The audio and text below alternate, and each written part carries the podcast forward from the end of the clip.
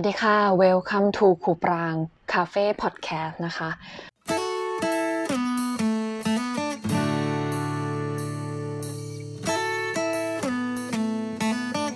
วันนี้เปิดด้วย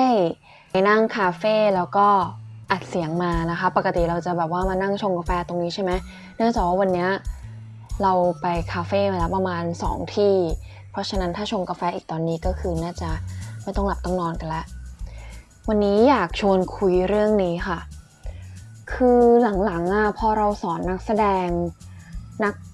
เรียนโดยเฉพาะวัยรุ่นเนี่ย เหมือนมันจะมีท็อปิกหนึ่งก็คือ ความไม่เชื่อใจในเพื่อน จะอธิบายยังไงดีนะ อธิบายเหมือนแบบ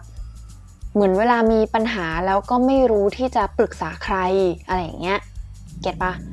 เพราะฉะนั้นเราเองอะ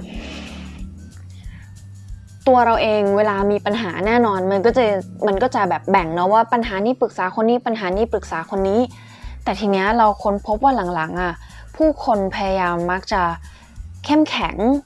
มากๆ จน protect ตัวเองมาก ๆ แล้วกลายเป็นว่าเหงาเศร้าอยู่คนเดียว เหมือนไม่มีใครคอย support อะไรเงี้ยอันนี้มันเป็นจากที่เราคุยคุยกับลูกศิษย์เนาะทีนี้เราก็เลยอยาก แชร์เรื่องหนึ่งให้ทุกคนฟัง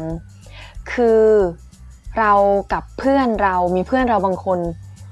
เราออยากลองให้ทุกคนลองเอาไปทำตามก็ได้นะ เรารู้สึกว่าในชีวิตคนคนหนึ่งอะเมื่อคุณผ่านวัยรุ่นมาแล้วอะเดี๋ยวมันก็จะคัดกรองเพื่อนที่เหลือเอง ซึ่งเดี๋ยวมันก็จะเปลี่ยนไปตามการเวลา เหมือน เดี๋ยวตอนมหาลัยก็สนิทกับคนนี้ใช่ไหมเดี๋ยวตอนโตขึ้นก็จะสนิทกับคนนี้ จนวันหนึ่งอะถ้าคุณโชคดีหรือเปิดใจมากพอ เราก็ไม่รู้เหมือนกันนะว่าจะเรียกมันว่าอะไรอะแต่เราเชื่อว่าถ้าสมมติเราเปิดเปิดใจให้คนอื่นก่อน ในขณะเดียวกันคนอื่นก็น่าจะเปิดใจให้เรา อันเนี้ยอันนี้ละไว้ก่อนนะ จะมีเด็กบางคนชอบบอกว่าหนูว่าเปิดใจให้เพื่อนตลอดเลย แต่หนูก็แบบอกหักจากเพื่อนตลอดเลย เรื่องประเด็นเนี้ยขอ ขอละไว้ก่อนขอยกไว้ก่อนขอเดี๋ยวค่อยหยิบมาคุยในโอกาสหน้าๆแต่ตอนเนี้ยเราอยากแชร์ว่าเออเรามีเพื่อนอยู่คนหนึ่งซึ่งความเก๋ของเพื่อนในวัยเนี้ย มันคือมันโตมากแล้วอะและแน่นอนนะ ตัวเราเองและตัวเพื่อนเราเองอะก็จะไม่มีใครอยากอ่อนแอต่อหน้าคนอื่นหรอก อันเนี้ยสารภาพกันตรงๆ ไม่มีใครอยาก ดูไม่เก่ง ไม่มีใครอยากดูไม่ฉลาด ไม่มีใครอยากดูโง่ต่อหน้าคนอื่นหรอก หรือแม้กระทั่งไม่มีใครอยากเปราะบางต่อหน้าคนอื่น ซึ่งอันนี้มันเป็นแฟกต์ซึ่งอันนี้มันเลยทำให้หลังๆอะพอคน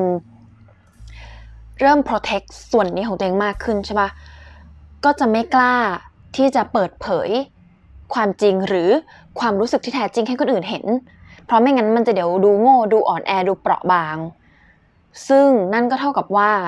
ก็จะเหมือนล็อกตัวเองอยู่ในประตูที่อยู่คนเดียว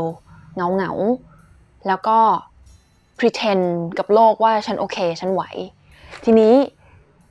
สิ่งที่เราทำกับเพื่อนเราก็คือเนื่องจากเราเป็นคนฉลาดกันทั้งคู่ เพื่อนเรารู้จักคำว่า active listening ทุกคนเข้าใจคำว่า active listening ไหม active listening คือการฟังโดยที่ไม่ตัดสิน ฟังโดยที่ยังไม่ต้องให้สำหรับเรานะ ฟังโดยที่ไม่ต้องไม่ให้คำปรึกษาอะไรใด ๆ ฟังความรู้สึกที่แท้จริงของเขาก่อนฟังให้เห็นถึงปัญหาที่แท้จริงของเขาก่อน แล้วเหมือนถามคำถามเพื่อ อันนี้เป็นวิธีที่เราใช้นะ ถามคำถามเพื่อ reflect ให้เขาได้ reflect ความคิดของเขาเองโดยที่เรายังไม่ต้องไปชี้แนะแนวทางอะอะทวนใหม่ เป็นการฟังเพื่อให้ยินถึงความรู้สึก โดยที่เราจะยังไม่เข้าไปแตะถึงแบบการให้คำปรึกษาใด ๆ ให้เขาได้พูดทุกสิ่ง เพื่อให้เขาได้เหมือนเห็นภาพ ภาพกว้างของสิ่งที่ตัวเองยืนอยู่อย่างชัดขึ้น แล้วเผลอๆอาจจะนำไปถึงวิธีการแก้ปัญหาที่เขาป๊อปอัพขึ้นเอง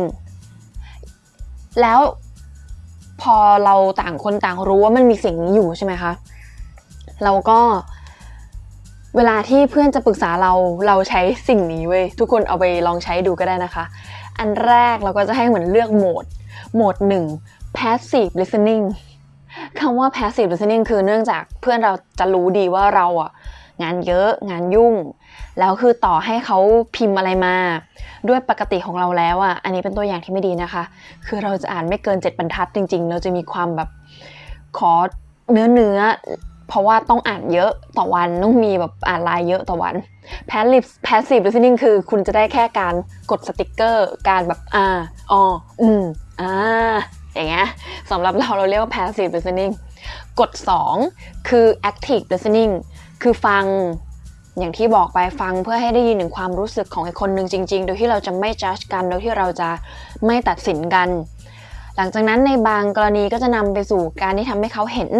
ภาพกว้างของปัญหาของเขาด้วยคำถามต่างๆ ที่เป็นคำถามปลายเปิดที่เขาได้ได้รีเฟล็กตัวเองได้ทำความเข้าใจกับตัวเอง แล้วอันที่ 3 อันเนี้ยคือ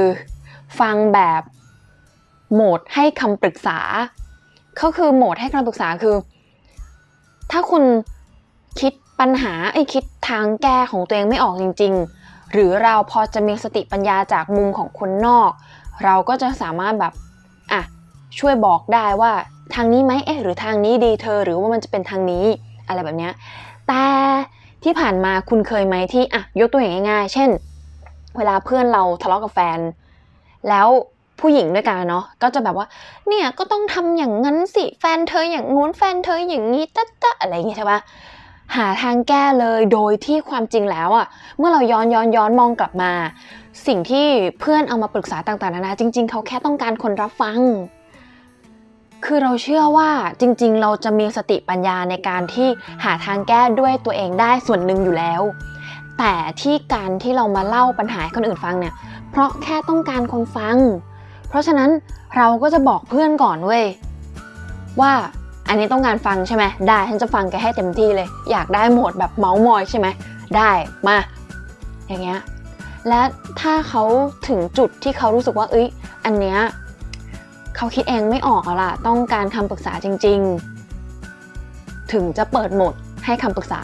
อันนี้เราก็เหมือนกันนะ คือในบางกรณีอะพอเราอยู่กับความเข้มแข็งมันเรื่อยๆ ถูกไหมแล้วเราก็ไม่กล้าที่จะแบบอ่อนแอ มันเวลาเราไปปรึกษาใครอะต่อให้เราแค่ต้องการการรับฟังอะแต่สุดท้ายแล้วพอเราได้รับคำปรึกษามาทันทีอะบางทีตัวเราเองก็จะรู้สึกว่า อุ้ยเราไม่เก่งเลย อุ้ยเราดูไม่เท่เลย อุ้ยเรานู่นเรานี่เรานั่น สำหรับเรากับเพื่อนอะมันเลยแฟร์มากอะแฟร์ตรงๆเลยว่า จะเปิดโหมดไหนจ้าโหมดหนึ่ง passive listening เธอจะได้แค่สติ๊กเกอร์อ๋ออ่า อืมอ่า จากเรา โหมด 2 active listening ก็จะเป็นโหมดที่เราต้องดูแลเพื่อนให้มากขึ้นหน่อยใส่ใจฟังเพื่อนจริง ๆ โหมด 3 คือโหมดให้คำปรึกษา เพราะฉะนั้นมันมันก็เคลียร์ คือต้องเข้าใจนะคือในมุมผู้หญิงด้วยกันนะผู้หญิงจะเป็นแพทย์ที่ซับซ้อนซ่อนเงื่อนถูกไหมคะบางทีเราอยากได้อีกอย่าง แต่เราก็จะไม่บอกเราก็จะบอกอีกอย่างอะไรเงี้ยเพราะฉะนั้นมันทำให้ถ้าคุณมีเพื่อนสนิทจริงๆคุณก็บอกบอกไปเลยว่าอะหมดหนึ่งนะจ๊ะฉันแค่ต้องการที่ระบาย แล้วแกแค่กดสติกเกอร์มาก็พออะไรอย่างเงี้ยหมวด2นะจ๊ะ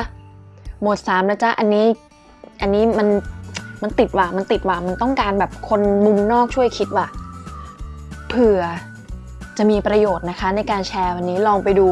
ถ้าคุณวันหนึ่งคุณมีเพื่อนที่เข้าใจคุณจริง ๆ ถ้าวันหนึ่งคุณมีเพื่อนที่โอเพนต่อกันและกันจริง ๆ แล้วกล้าที่จะอ่อนแอบ้าง เปราะบางบ้าง กล้าที่จะจริงกับเพื่อนกลุ่มนั้นจริง ๆ ลองดูว่าทำให้มันเคลียร์ไปเลยว่าณเวลาเนี้ยคุณต้องการเพื่อนโหมดไหน หรือถ้าใครที่ยังไม่มีคนคนนั้น วันนี้มันอาจจะยังอาจจะแค่ยังไม่มี แต่ในอนาคตมันไม่ใช่ว่าคุณจะไม่เจอเลยคนที่คนที่พร้อมจะรับฟังคุณจริง ๆ ถ้าสมมุติคุณส่ง energy แบบ ไม่มีใครฟังฉันเลย ไม่มีใครเข้าใจฉันเลยออกไปถูกไหมคะ แน่นอนนะสิ่งที่มันจะพบเจออะมันก็จะเจอแต่คนแบบนั้นประเภทนั้น หวังว่าพอดแคสต์นี้จะมีประโยชน์นะคะกับทั้งเหล่าวัยรุ่น รวมถึงเหล่าของ